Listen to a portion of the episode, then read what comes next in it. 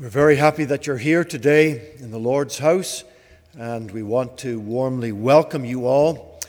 As the adult Bible class was making a start this morning downstairs, while they were singing a hymn, and I could hear it in my study Jesus, the name I love so well, the name I love to hear.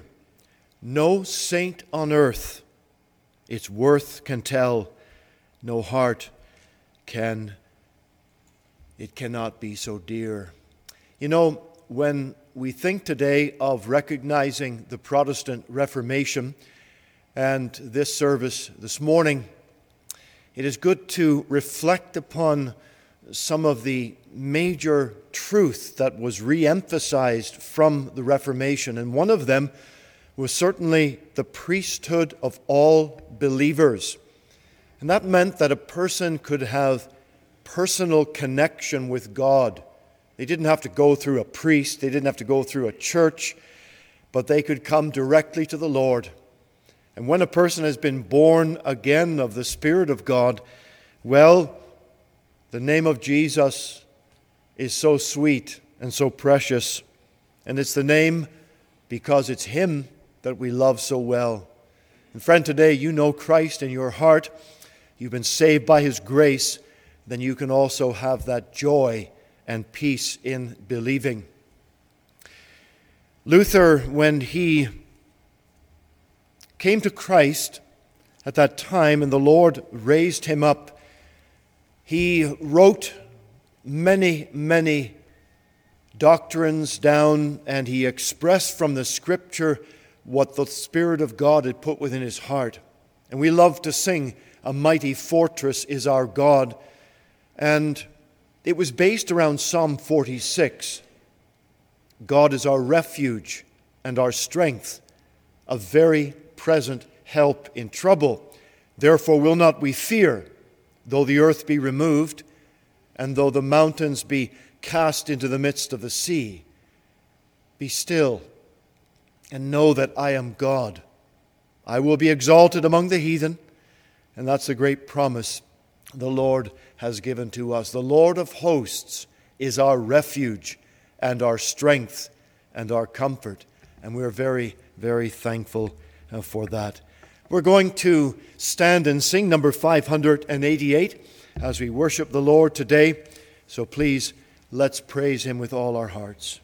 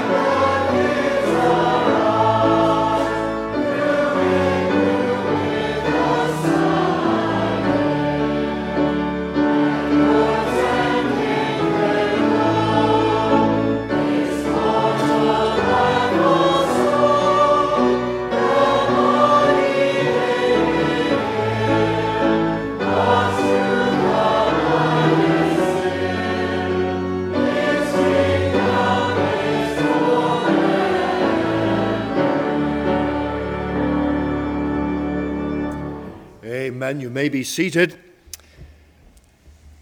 It is good to have the confidence of the Spirit of God in our hearts, to know that when we come to worship Him, when we come to bear witness of His name, God's Spirit empowers us and enables us to speak through Him. The devil's running rampant today, it seems, and we wonder sometimes is he on the upper side of the battle? But Luther reminds us one little word shall fell him, one little word shall cause him to flee. We are to walk and live each day in the victory of Calvary, in the victory of the resurrected Christ. And that's our joy and that's our strength at this time. Let's bow, please, before the Lord now in prayer. Our loving Father and our gracious God, what joy and privilege we have of being found once more in the place of prayer, in the house of praise and thanksgiving, a place where we have dedicated this house to the preaching of the unsearchable riches of Christ. And therefore, Lord, each time we gather and lift our voices in song and worship, and we come, Father, to pray and to seek the face of our holy God in Christ's precious name. We know we have access to our God. We know, Lord, we come on the blood sprinkled pathway. And we are invited to come boldly unto the throne of grace that we may obtain mercy, find grace to help in the time of our need. Lord, we look around us in the world and things are dire in many places, and it seems the hand of iniquity is rising and satanic power all around. Lord, we trust in our sovereign God. Lord, we know that all things are under your control, and we are thankful for that this morning. And we pray that we will walk by faith and not by sight that we will keep our eyes fastened upon our Savior, and that we will walk in the shadow of His great delight. Dear Lord, give us victory over the temptations of the evil one. Set a very high guard and barrier and standard around us. Let us rest each moment in the fact that the angel of the Lord encampeth round about them that fear him and delivereth them. That is a great promise. Dear Father, fill our hearts with true thanksgiving. Pour out your Spirit upon us and help us, Lord. Be with every part of our meeting this morning and be with the boys and girls and the young adults as they minister to us in song. We ask, dear Father, to bless them in their own lives and as they are taught the things of Christ from their youngest days, fasten the Scripture to their hearts. And may they come to Christ at an early age. And may their lives make a difference in this generation. For, Lord, we do not know how much time we have left. We pray, dear Father, for the anointing of the Holy Spirit upon all who trust in Christ, all who profess faith and help us to make a difference in our generation and time. Make use of this congregation. Make use of us, Lord, that we will be filled with the power of God going forward in our witnessing to neighbors and friends and workmates. And Lord, again we pray that you would give us the joy of leading sinners to Christ, and that people would be born again of the Spirit of God and that we would be able to disciple them and show them the way of righteousness and truth. Father, have mercy upon our nation. Have mercy upon us, Lord, we ask. Remember believers who are being persecuted in many parts of the world. We think of the church in Gaza today, believers who are there. We pray for those believers in Israel we ask, dear Father, to protect them and help them to be a witness in a very dark time. We pray for the church in India as they are suffering great persecution today, and in Nepal. Lord, we, be, we cite these places and we ask, Father, that great protection and provision would be upon your people to be a witness in a very dark day. Help us in our land. We need grace. Uh, we need help, Lord. Our government needs help. We pray for God fearing leaders in our day. We pray that you would turn back those who are murderers and thieves and robbers. We think of the abortion industry today, and we pray that you would confound and turn back those who are bent on murder of the innocent. Hear our prayer, Lord, today. Receive our thanksgiving. Lord, we ask for comfort to be upon those who are grieving the loss of loved ones today. We pray for our brother Dan Browett. We pray for Matthew, and we ask for the rest of their family, the loss of Dan's father. We pray for Andre, and we ask for your hand of blessing upon him in the loss of his grandmother recently, and others that have had to deal with bereavement in their homes, in their families. Lord, be with them and bless them now. Thankful, Father, for great grace upon us, for the blessings uh, last week of the meetings in Port Hope and the dinner last night. We think of Brother Cranston today as he comes to the conclusion of his ministry officially in Port Hope. Bless him and strengthen him now, Lord, and be with the congregation there and give direction for the future. And so, Lord, we gather all of these things and many, many more, thankful that we can commit our way and our work and this service into Christ's hand and for his glory. So hear our prayers and be with us now, we ask, in Jesus' holy name. Amen. Well, we're very pleased that uh, the young people, the boys and girls from our Sunday school, and also our young adults are with us this morning. And they're going to come and minister to you both with some words, some scripture, and also in song. So, boys and girls, young people, please come now.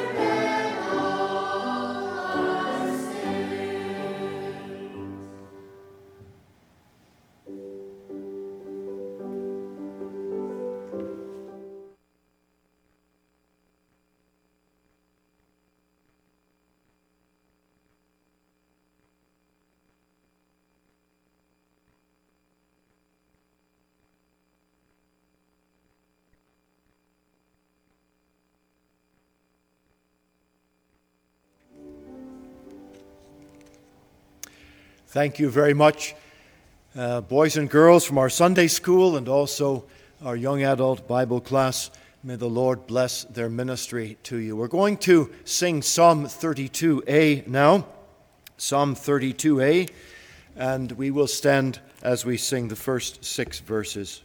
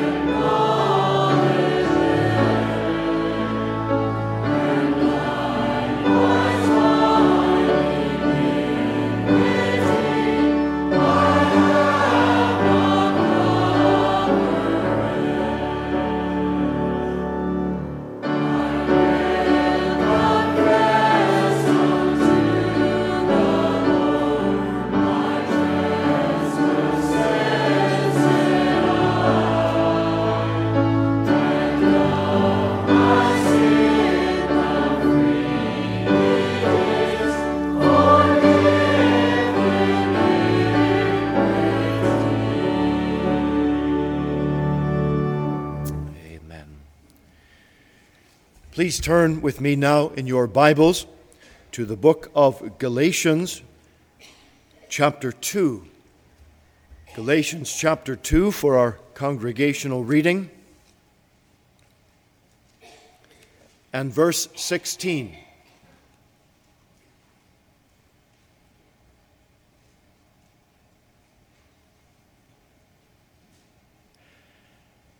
Knowing that a man is not justified by the works of the law, but by the faith of Jesus Christ.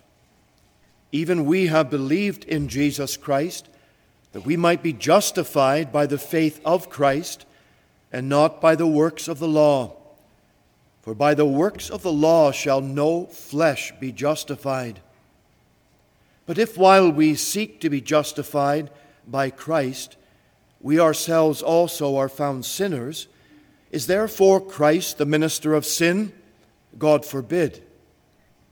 For if I build again the things which I destroyed, I make myself a transgressor. For I, through the law, am dead to the law, that I might live unto God. I am crucified with Christ. Nevertheless, I live, yet not I, but Christ liveth in me.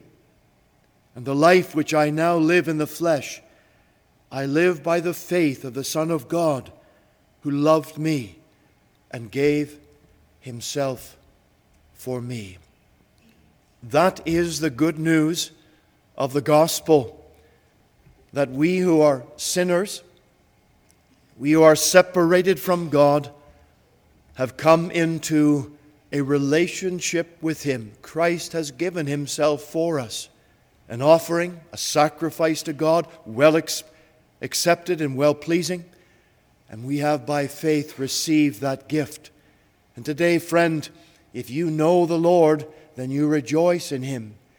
But if you're here today and you don't know Christ, if you don't have Him in your heart, then I encourage you to be sure before our meeting closes that you believe on Him and you receive Him by faith. May the Lord bless His word unto your hearts today. We're very, very happy that you're here with us for uh, this Protestant Reformation Lord's Day morning service. We're very happy that you're here. We have some visitors with us, and we certainly want to recognize them just in a moment. But we do pass on our, our condolences to our brother Dan Browett. Good to see Matthew in the service as well today. Um, Dan's father passed away last Monday, and they had a family funeral on Saturday, just yesterday, and we want to remember our brother and his family before the Lord. And also, it's good to see Andre and Lorraine and Brianda back in the service today. We know that they were down in Jamaica visiting the family because of the passing of our brother Andre's grandmother. And it was quite a surprise to Brother Richard Craig when they turned up at the service in Little London in Jamaica. And uh, we're happy that they're able to be home with family, visiting, and brought back to us safely again. It's also a great joy to have Dr. McClellan in the service with us this morning. We have been praying much for our brother, and he just got home from the hospital on Friday and uh, wanted to be out. Well, he desperately wanted to come to the Port Hope meeting last night, but couldn't make that one. He wanted to be here in the house of the Lord this morning. And I, I said to our brother, our visiting preacher, Reverend Gordon Ferguson, he wanted to come to hear a mighty preacher. And that's why he came this morning to the service, because we have a guest preacher today. And so we're very happy that Dr. McClellan is here. And I know our brother wants to express to the congregation thanks for the prayers of all of God's people. Good to have our brother Alan from Lisburn also back with us today. He was here last week and I missed him but our brother is over here for business, and uh, we enjoyed fellowship with him several months ago, and we saw him actually in Lisburn when we were over there just in the summertime, and it's good to have our brother in the service with us today. We also warmly welcome Nathan in the meeting today, Eunice's friend. Nathan, you're very welcome here. We're glad that you're here in the house of the Lord with us today. Uh, let me see now. It's been such a busy time for us all, and it was a great blessing to be last evening in the Port Hope area for the recognizing of the 30th anniversary of their meeting. And all week they have had meetings, and our brother Ferguson has been ministering the word. And I'll say a little bit more by way of introduction to him in a few moments. But the services went well, I understand. Unfortunately, I could not be there because I was in Maine at another conference from the American Council of Christian Churches. And those folks who were there at that conference, they remember some of them being in our church back many years ago for a conference, and they wanted to be remembered to all of you, and they specifically are thankful for the time that they had here those many years ago. Anyways, thank you for your prayers for the traveling that I did to Maine and I knew the Lord's help in the meetings, and it was a blessed time with the uh, brethren there. They're from different uh, churches, different church backgrounds in the council, but they love the Lord and they're humble and trying to serve Him in that capacity. And so I bring you greetings from them. And Brother Dan Greenfield, who is the executive secretary, we had Dan with us a little while ago as he spoke in our prayer meeting and just presented some of the cause and the needs of the American Council. So uh, remember them, please, before the Lord in prayer. And then also, thank you for your concern. I received texts from a few of you and some calls because you heard of that awful tragedy that took place in Maine last Wednesday when a mass murderer did some wicked and evil deeds in the murder of a number of people. And the whole state of Maine was upside down on a manhunt and they finally found the man who had taken his own life. Well, thank you for your concern and prayers. I was about two hours away from that area that took place, but we were all very concerned and praying for the families that have so senselessly lost loved ones in these types of massacres that go on. And we just see the devil's hand more and more unleashed and at work. And if it's not a warfare that's inspired by demonic activity in the Far East, well, it will be a, a, shooting of some kind or murders here or there. May the Lord keep his hand upon us and help us to be a witness and a light in a very dark time and a dark age in which we are in. Let me encourage you to think about our meetings this incoming week, Wednesday evening, our Bible study and prayer time at 7:30, and let's see that every family is represented at our prayer meeting, either in person or online. I want to encourage you also to support our ministerial students, and you can mark your envelope, your offering envelope, with something uh, extra you want to donate toward that. And when we think about our ministerial students, we're praying also for the work in Fredericton, which we are also helping and supporting Brother Frank DiDurno. Next Lord's Day, November the 5th, two of our elders here, Mr. James Fraser and Mr. Alec Newell, they'll be traveling down on Friday, I believe it is, to be with the congregation in Fredericton and to encourage Brother DiDurno. So I know they would greatly appreciate your prayers, and they have a a presentation that they want to make to Mr. Neil Sampson, who has been teaching the Word for the last 15 years in the church without a full time pastor. But let's continue to uphold Brother Frank DiDurno that he will know the power of God upon him for ministry.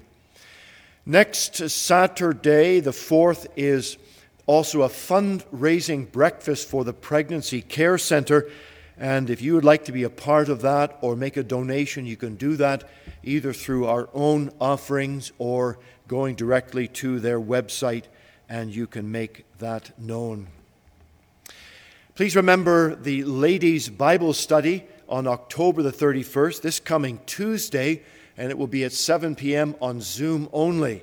And if you would like to be a part of that, please speak to Brother McAnally, and he'll be able to put you on that list for communication. An advance notice regarding our communion it will not be next Lord's Day, which is the first Lord's Day of the month, but it will be on November the 12th, the second one. It will be after our morning service. That's just to let you know that a little bit in advance. Ask you also to remember, please, in prayer, the upcoming mission trip that I'll be going on to South Korea along with Reverend Kim and his wife Hannah. They're going to accompany me, and I'm very thankful for that. And I appreciate your prayers for all of us as we travel and the meetings that we will have there. We're going to visit our church in South Korea, Reverend Song Ki Lee and his family. And also, I was very thankful to the Lord. We were able to get in contact with Kayun Ko. We knew him as Go. He stayed with us many years ago in our home and he was known to the congregation, to some of you that will remember him. And we'd lost contact for a number of years, but the Lord graciously opened the door to be able to communicate with him. And I got an email just this morning, and so it's very good. I praise the Lord for that, and looking forward to seeing our brother and having some fellowship with him and other ministers too as we go there in churches. It's going to be a, a full schedule, and so we look forward to that. And please continue in your prayers. On the list on the table at the back is a sign up sheet for the Congress, our international Congress that's planned for July 1st to the 5th this year, well, next year, 24.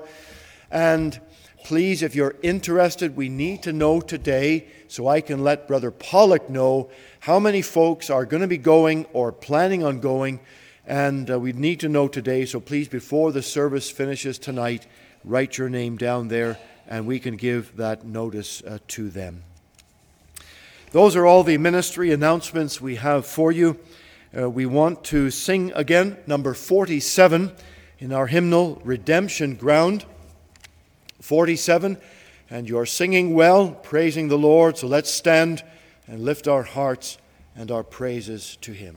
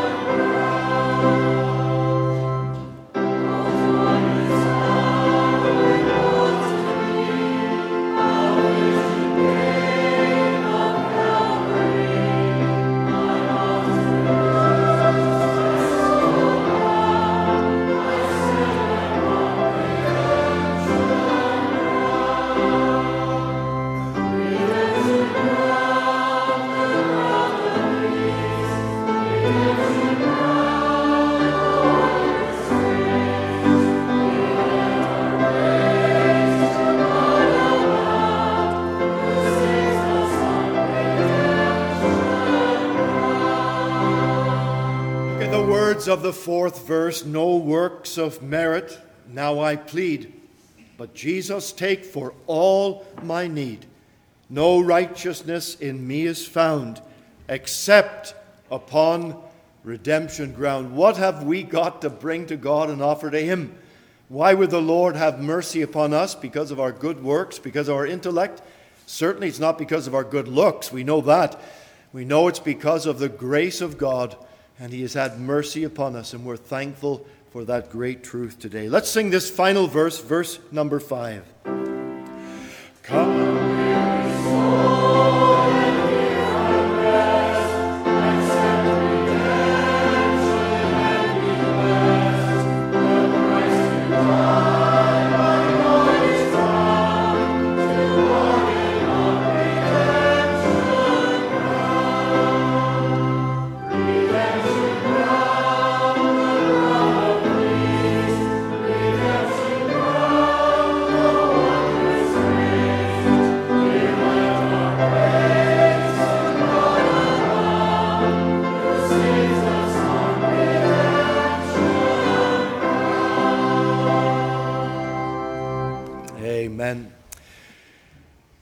We have a visitor, I believe, in the service this morning that is connected with our brother Delgado. If you remember that before, brother, is that you? Ah, very good. Lovely to have you in the service today. Now, what is your name? Ah, very welcome in our service today. Some of you remember Brother Delgado and his family. They were with us, oh, several years ago now. And then I think they moved back overseas again.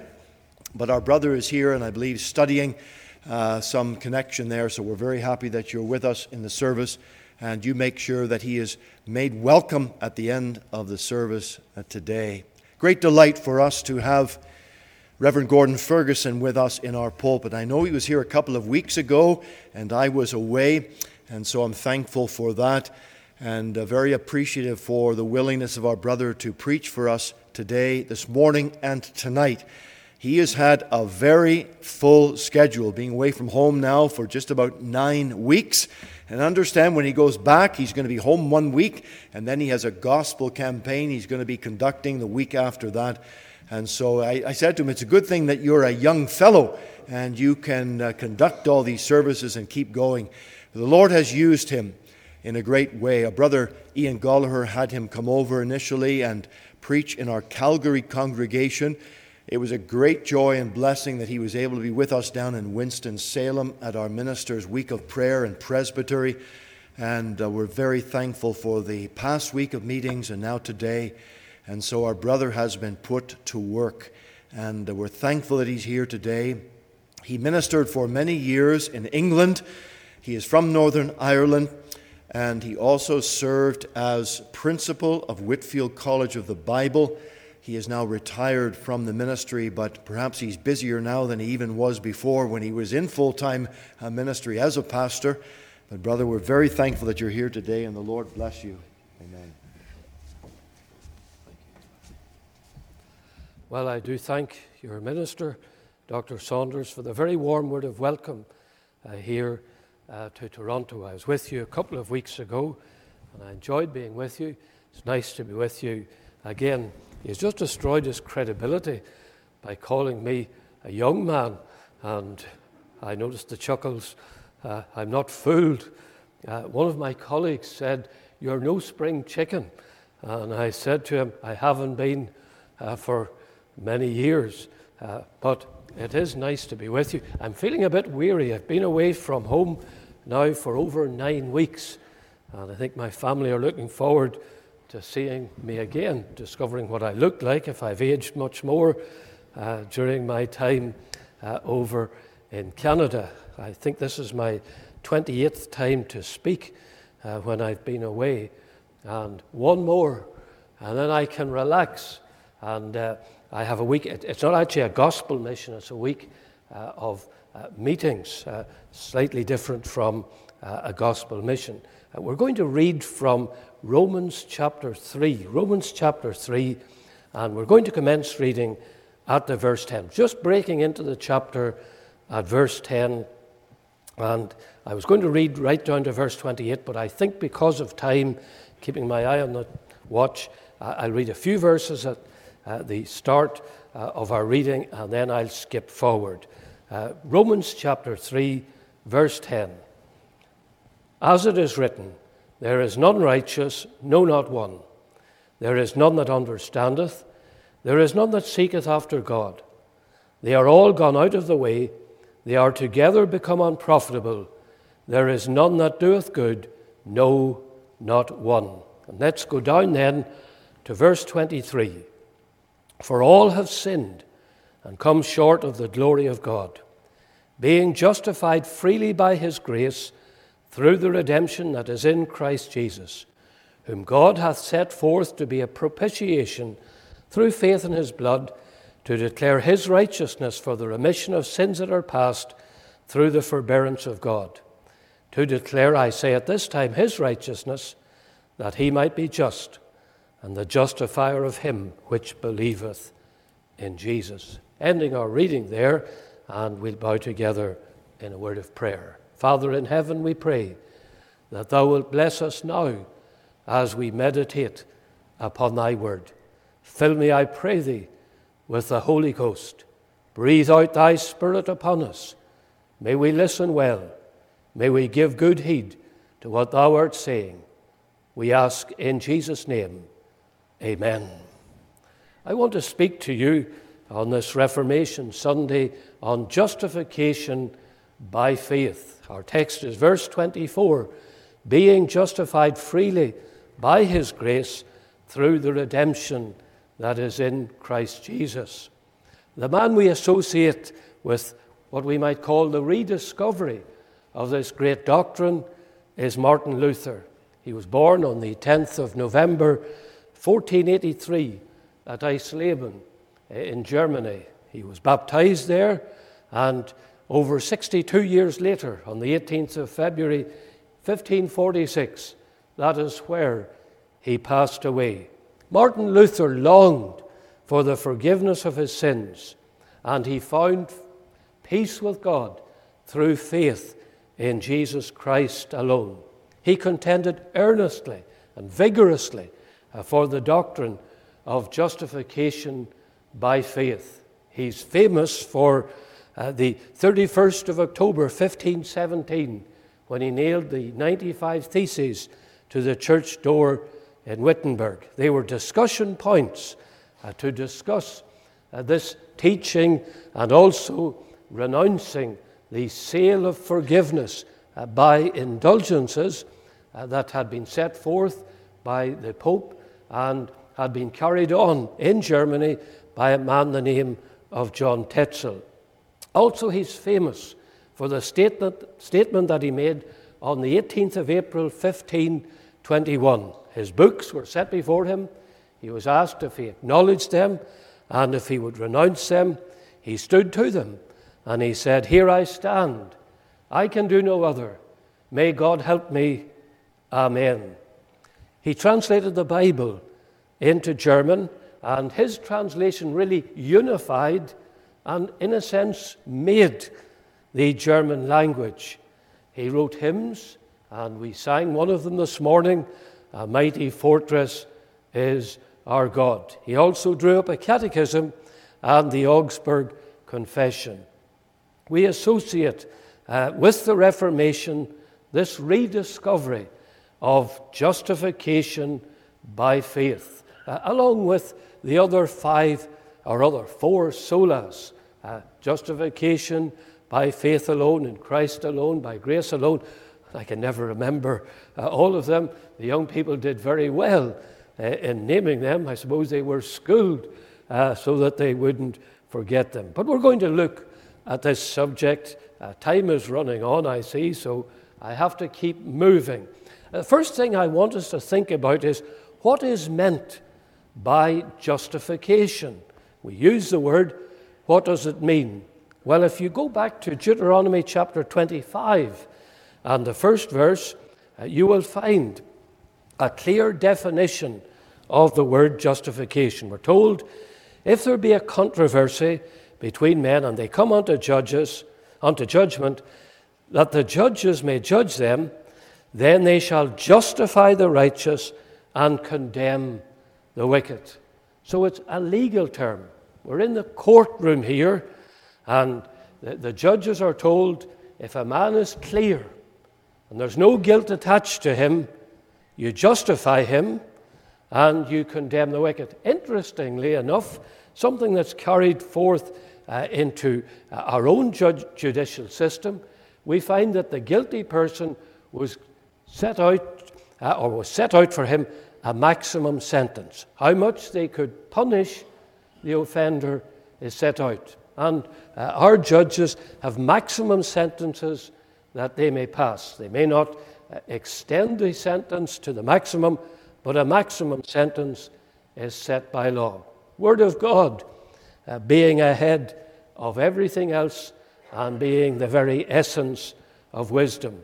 So, a person who is clear, to whom no guilt attaches, that person is to be justified.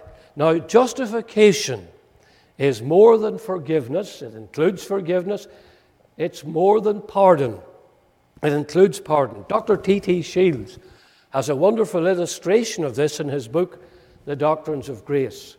In the early part of the 20th century, a man by Captain Alfred Dreyfus, a Jewish man, was accused of selling secrets to an unnamed enemy. That enemy believed to be Germany at that time. He was accused, he was brought to trial, and he was found guilty. His regiment was paraded before him. Uh, he was stripped of uh, his rank, uh, and his sword was broken in front of his regiment, and he was banished uh, to a penal colony called uh, Devil's Island. An author by the name of Emile Zola looked into the case, and he was convinced that Captain Dreyfus was totally innocent of the charge and should not have been convicted. And so he agitated the matter until finally it came strongly to public notice, and a second trial had to be held. Now, at that time, there was a lot, as there is today, of anti Semitic feeling, and, and there was strong anti Semitic feeling in France. And for the honor of the French army, although it was very clear that Alfred Dreyfus was totally innocent, that he was not guilty, he was found guilty a second time, and the next day he was offered a presidential pardon. He absolutely refused it. He said, If I'm guilty, I don't refuse to serve my sentence, but if I'm not guilty, uh, then I cannot be condemned. The result was they had to have a third trial. And this time, Alfred Dreyfus, who later went on to serve with his son in the Second World War, Alfred Dreyfus was completely exonerated. His regiment was brought in before him, paraded. His rank was restored. A new sword was presented to him, and the regiment saluted their captain. Here is a man who was not guilty. He was justified in the courts. That's what it means. Cleared. Cleared of all guilt. We might wonder at how we can be cleared. Bible says that God's people are justified freely by God's grace through faith uh, or through the redemption that is in Christ Jesus. Now, how can we be clear? But the Bible says we are. The Apostle Paul puts it this way in Romans chapter 8 and verses 33 and 34. Who shall lay anything, he says, to the charge of God's elect? It is God that justifieth. And he says, It is Christ that died. So he's saying there's no charge that can be laid against us when we're trusting in the Lord Jesus Christ. When I stand before God, when I stand before God, I cannot be condemned. No charge, completely clear of all charges. And that leads me to a second point. Justification is totally independent of our efforts. Justification, it's a clearance, a declaration that there's no crime, no sin to be laid to our charge when we stand before God. And I'm saying to you, it is entirely independent of our efforts, of our character, of our good works. Notice how it's put being justified freely by His grace through the redemption that is in Christ Jesus. That word freely is translated in John chapter 15 and verse 25 by the words without a cause. Christ says there, they hated me without a cause. And that's true. Was there any reason for the Jewish people or the Gentiles to hate Jesus Christ? He was the great benefactor. Bible says he went about doing good, healing those that were oppressed of the devil. He healed the sick. He raised the dead. He fed the hungry. What a friend Jesus Christ is. He wept with compassion over those who rejected him. There was not a better person because he's God as well as man, because he's sinless. There was not a better person ever stood on this earth than Jesus Christ. And so there was no reason to hate him. There was no reason uh, for all the attempts to trip him up, no reason to arrest him, no reason for spitting in his face and tearing the hair from his face, no reason for putting the crown of thorns on his brow, no reason for the scourging, no reason for the crucifixion, no reason why the Jewish people should cry out, Away with him! Let him be crucified. No reason. They hated me without a cause. No reason. And here we read the same expression being justified without a cause.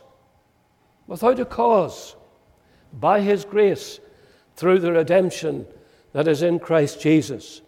And then that other little expression being justified freely by his grace.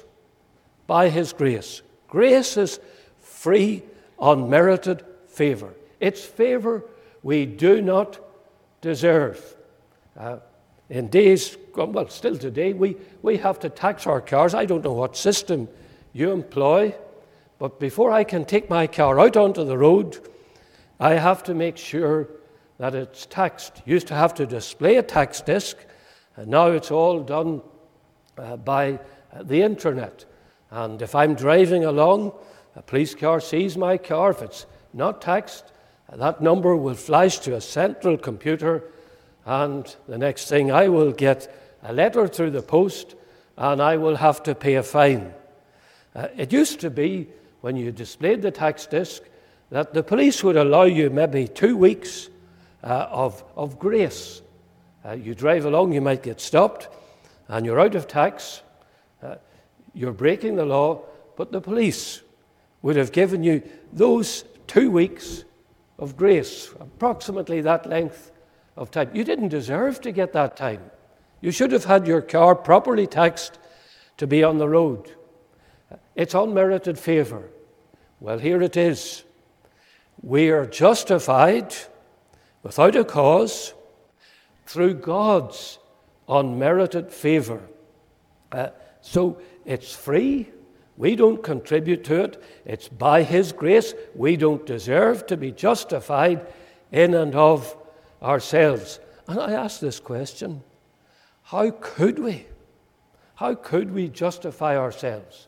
I read to you, I wanted to read more verses, but because of time I didn't do it.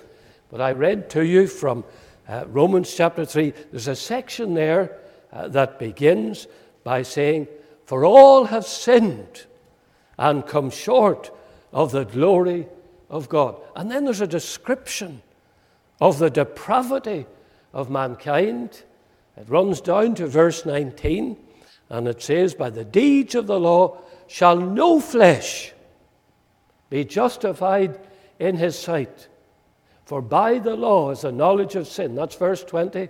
Verse 19 says that every mouth may be stopped, and all the world, that's you, that's me, it's everybody else, all the world may become guilty before God.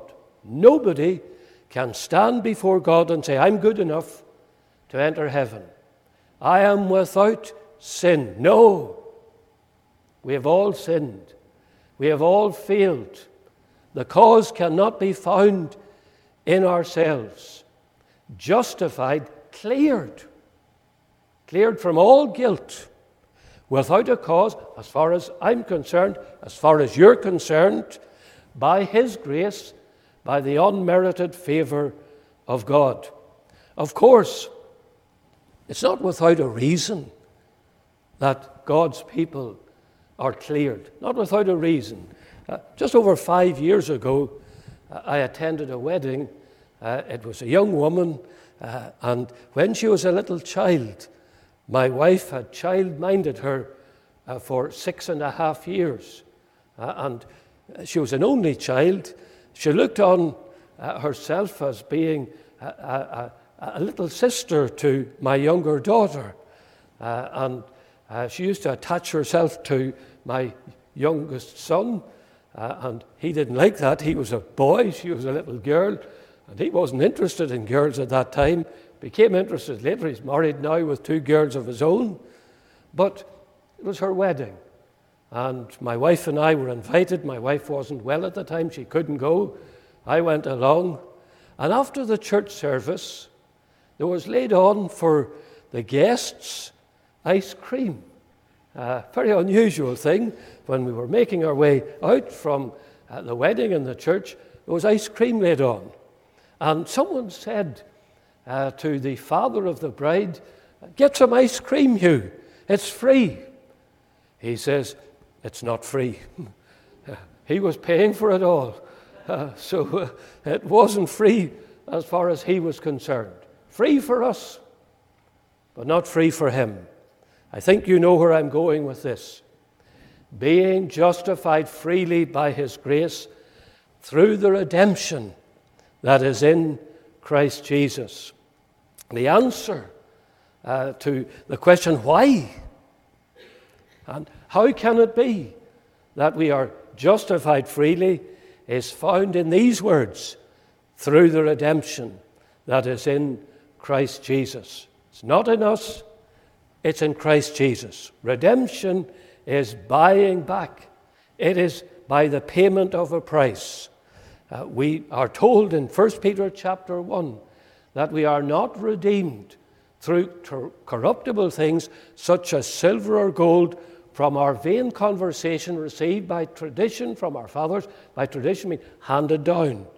Uh, we're not saved by a faith that's handed down, uh, by the family name, by the good works of our parents, or by our own good works, uh, or by paying a price, by putting money in the offering plate, by sponsoring great projects, uh, by giving a, a vast amount into the work of God or into any other philanthropic venture. We're not saved by that. But it says, we're not saved by those things, but uh, through the redemption that is in Christ Jesus. What is uh, the price that is paid? Well, that price is seen uh, in what Jesus Christ, our Savior, had to pay on our behalf. He had to come, that was humiliating, come by the way of the virgin birth. He had to live amongst people that were uh, very hostile in many cases to him. And he saw things that grieved him. From his childhood, he saw things that grieved him because he was pure. God is of purer eyes than to look upon iniquity. He cannot bear sin. What grief to the mind of Jesus Christ as he was growing up, listening to ungodly speech, seeing evil deeds per- per- perpetrated by men and women, by young people, by boys and girls. And then when he entered upon his public ministry, despised, rejected of men, acquainted with grief, people hiding their faces from him. And then, of course, when it came to uh, the, the final part of his life, arrested and tried and crucified and slain. How difficult for Jesus Christ. In John 12 27, I mentioned this last night.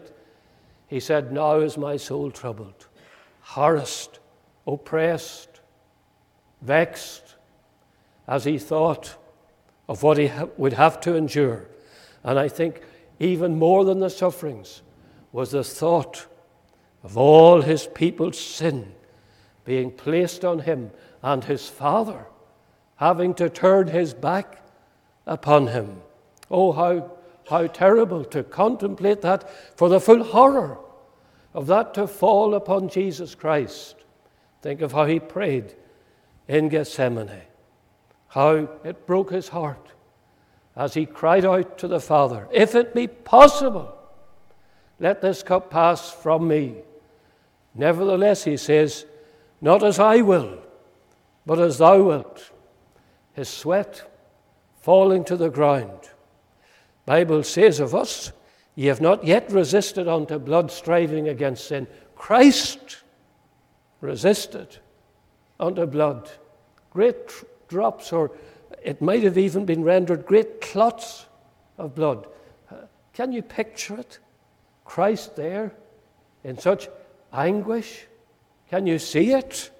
Such horror, such horror upon his spirit.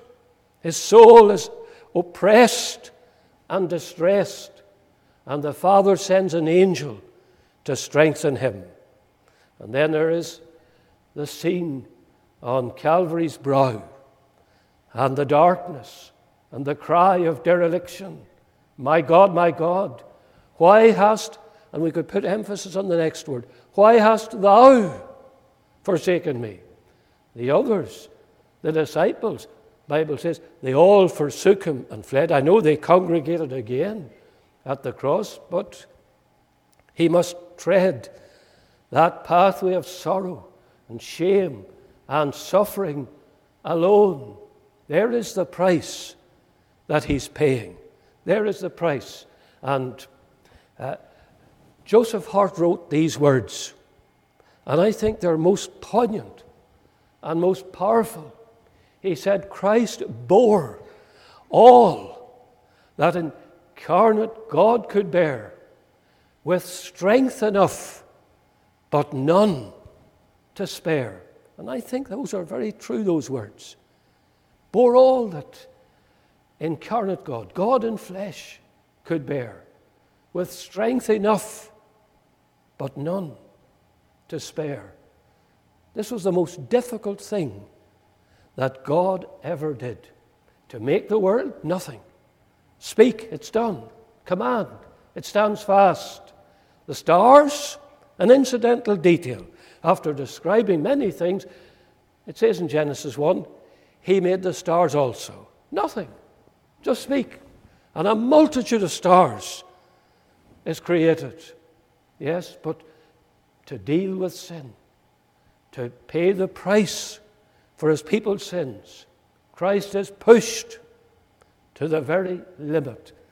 And so while we say, justified freely by his grace, by his unmerited favor, we have to add, through the redemption that is in Christ Jesus. But redemption is not only by price, it is also by power. Bible speaks of God redeeming his people Israel by a strong hand, by mighty power. Strong hand, the mighty power of God. And the power of God is so great. That power was displayed in Christ uh, when he calmed the storm, when he cast out devils, when he walked on the sea, when he fed the hungry, when he raised the dead. That's the same power in redemption as is seen in the creation of the world, even for the salvation of a child. We sometimes think it's easy to see a child saved. The power that created this world is required to save a boy, a girl, a young person, an older person from sin. If you're saved, a great miracle has been performed. More than the feeding of the 5,000, more than Christ walking on the sea. That power is the power of omnipotence. That's what's required. Yes, the price had to be paid, and now the power has to be exerted in raising you. Why? Because you're more than physically dead. You're dead to God. The Bible says, You hath he quickened or brought to life who were dead in trespasses and sins.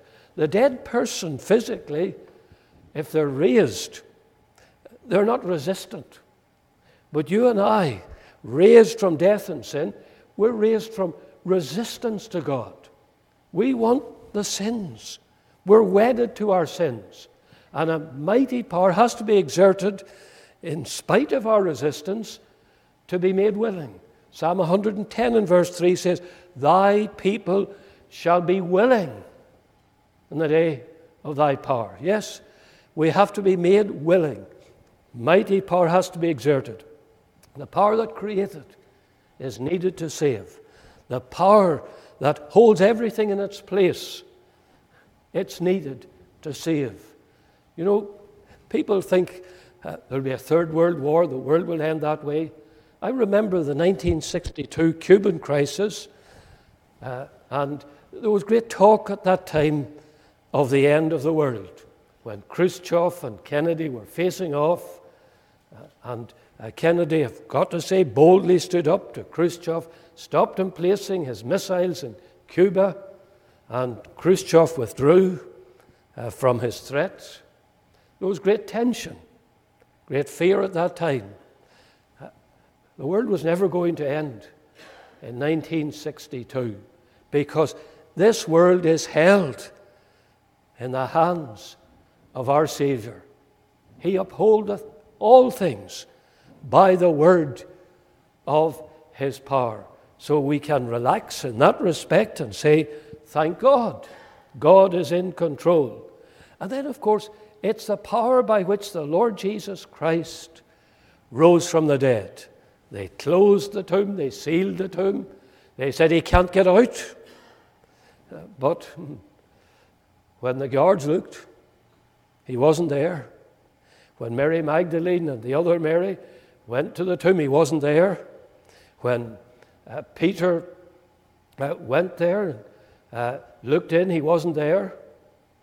And in John chapter 20, we find finally John went in, and the third word that is used in connection with seeing is a word that tells us, ah, I see it now. I understand it. Two other words are used. I haven't time to deal with them. But John saw it, and he realized, I know why. Those grave clothes are there. Uh, the napkin in one place, the other cloths in another place. He's risen. He's alive. Yes, yes. The grave could not hold the Son of God. He rose from the dead. The power by which he rose from the dead is the power that redeems us. We're redeemed by price, we are redeemed by power. And it says here, being justified freely. No power of our own, uh, no merit of our own. We cannot save ourselves, we cannot raise ourselves. Justified freely by His grace, in His mercy, and in His undeserved favor to us through the redemption that is in Christ Jesus. Do you get the picture? It all depends on Christ. That's what Luther discovered. It's not by works of merit that uh, we may plead uh, for forgiveness. No, but on Christ alone we lean all the weight of our souls. When the high priest laid hold of the scapegoat and confessed the sins of the nation, the idea between holding was of leaning all his weight, putting all his, his strength upon that goat that would bear away symbolically the sin of the nation. And Horatius Bonar said, I, I, I, he says, I rest my soul on Jesus.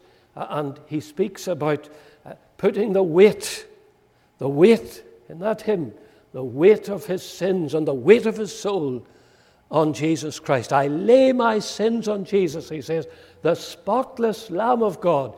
He bears them all and frees us from the accursed load. Yes? And that's the, the next point. Very briefly, uh, I will make this point because this great salvation, this justification, comes to us by faith. We read further on in the chapter that we are justified by faith. What is faith? Well, it has been described as a hand that's held out, the beggar's hand, by which we receive the Lord Jesus Christ. And it has been defined uh, in the letters of the word faith, F A I T H, forsaking all, I trust him. It's simple trust in Jesus Christ. If you're not saved, we can say, reach out that hand. Reach out that hand to Christ. Reach out to him. Ask him, confessing your sins, ask him to be your Savior, and you trust in him, you call upon his name, you be saved. Tonight I want to preach on the Philippian jailer. And he was told, believe on the Lord Jesus Christ. Put your trust in Jesus Christ, not in good works, but in Christ. I was going to make a couple more points. I'll mention them to you. Justification leads to sanctification. That's just the process of becoming holy. You see, if you claim to trust in Christ and you live an unholy life, that's a whole lie. Christ said, "By their fruits ye shall know them." Paul speaks in Colossians 1:27 of Christ in you, the hope of glory. How can Christ be in you and you have received him and at the same time you go out and live a most wicked, ungodly life? If any man be in Christ, he is a new creature. And I know that the change when it's described for us in James chapter 2, it actually puzzled Luther. When it says Abraham was justified by works and that Rahab was justified by works, he thought, that can't be. I'm justified by faith. He didn't see the connection at first between faith and works. Works do not precede faith, they follow faith. They are the evidence of faith. And so Luther called the epistle of James a strawy epistle, or an epistle of straw. I think he later realized how wrong he was in that regard. Yes, when you're saved, when you're justified, that leads to sanctification. And that finally leads to glory. That would have been my last thought. For in Romans chapter 8 and verse 30, Paul actually, in that verse, misses out sanctification altogether. He goes from uh, whom he justified, them he also glorified. You might say, how can he miss out the process of uh, the child of God becoming holy as he or she uh, is saved? Well, I think perhaps, I'm just suggesting this, I think perhaps he misses it out to show us the certainty, the absolute certainty, that when a person is saved and justified, that person will infallibly be in heaven. There's no such thing as saved and lost. Of being a child of God for 10, 20, 30 years, and then finally falling away and perishing in your sin. That does not happen. Whom he justified, them he also glorified. I've set before you a glorious doctrine, a glorious person in Jesus Christ. If you're saved, glorify him. Give all your praise to him. Serve him with all of your heart. If you're backsliding, slidden, if you're backslidden, then you need to return. How can you know you're really saved? While you're away from him. And if you're not saved, I urge you, come to him, seek him with all of your heart. Let's bow together in prayer. Father in heaven, bless thy truth. Speak, Lord, to every heart. Breathe upon us, Lord from heaven. We ask these mercies in Jesus' name. Amen. Going to sing just one verse. It's the doxology. It's for, found before the first hymn in the hymn book. Praise God from whom all blessings flow. Praise him, all creatures here below. Praise him above, ye heavenly host. Praise Father, Son, and Holy Ghost. Now, I'm going to be very unfriendly. Uh, Dr. Saunders will maybe go to the door, but I'm feeling a little bit groggy this morning. So uh, I'm going to stay here in the pulpit. Uh, so please don't think I am unfriendly. I might seem unfriendly, but I would rather sit down. So please excuse me uh, if you don't mind. Uh, and we'll stand as we sing, Praise God from whom all blessings flow.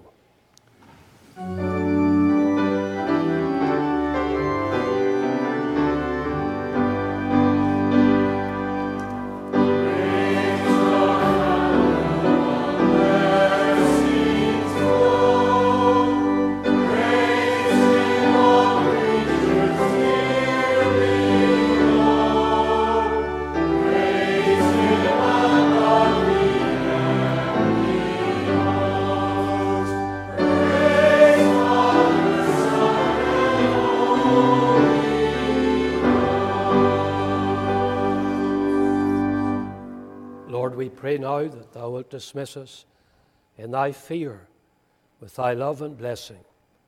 May the hand of God be upon us.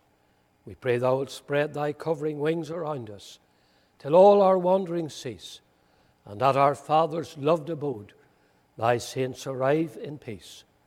We ask it in Jesus' name. Amen.